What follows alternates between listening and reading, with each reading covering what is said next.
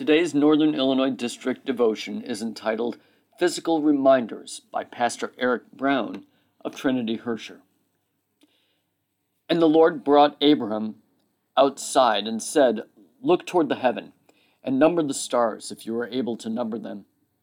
Then he said to him, So shall your offspring be. Genesis 15 5. Abram was a bit dour he had already been through many adventures since the Lord had called him out of his home in Chaldea. Some of these adventures were good, and some were chaotic places where Abram didn't exactly shine. So the Lord comes to Abraham and reminds him that his reward will be great. Abram cuts to the point.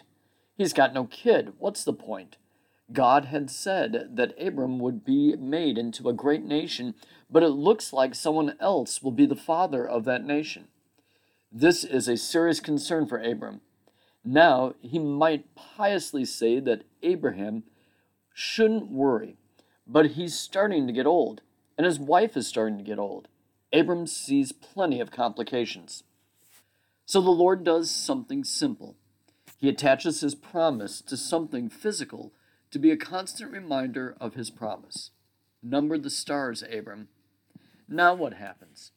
It means every night, wherever Abram would see the stars, which they saw a lot more of without electric lights, he would see a reminder of the Lord's promise, and that sign, the stars, would be with Abram wherever he ended up having to go.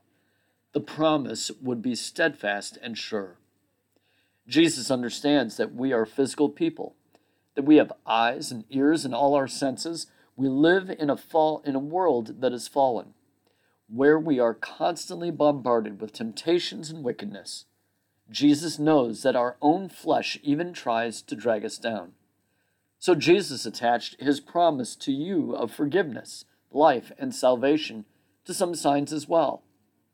Jesus gave you baptism so that all can see that he has claimed you as his child.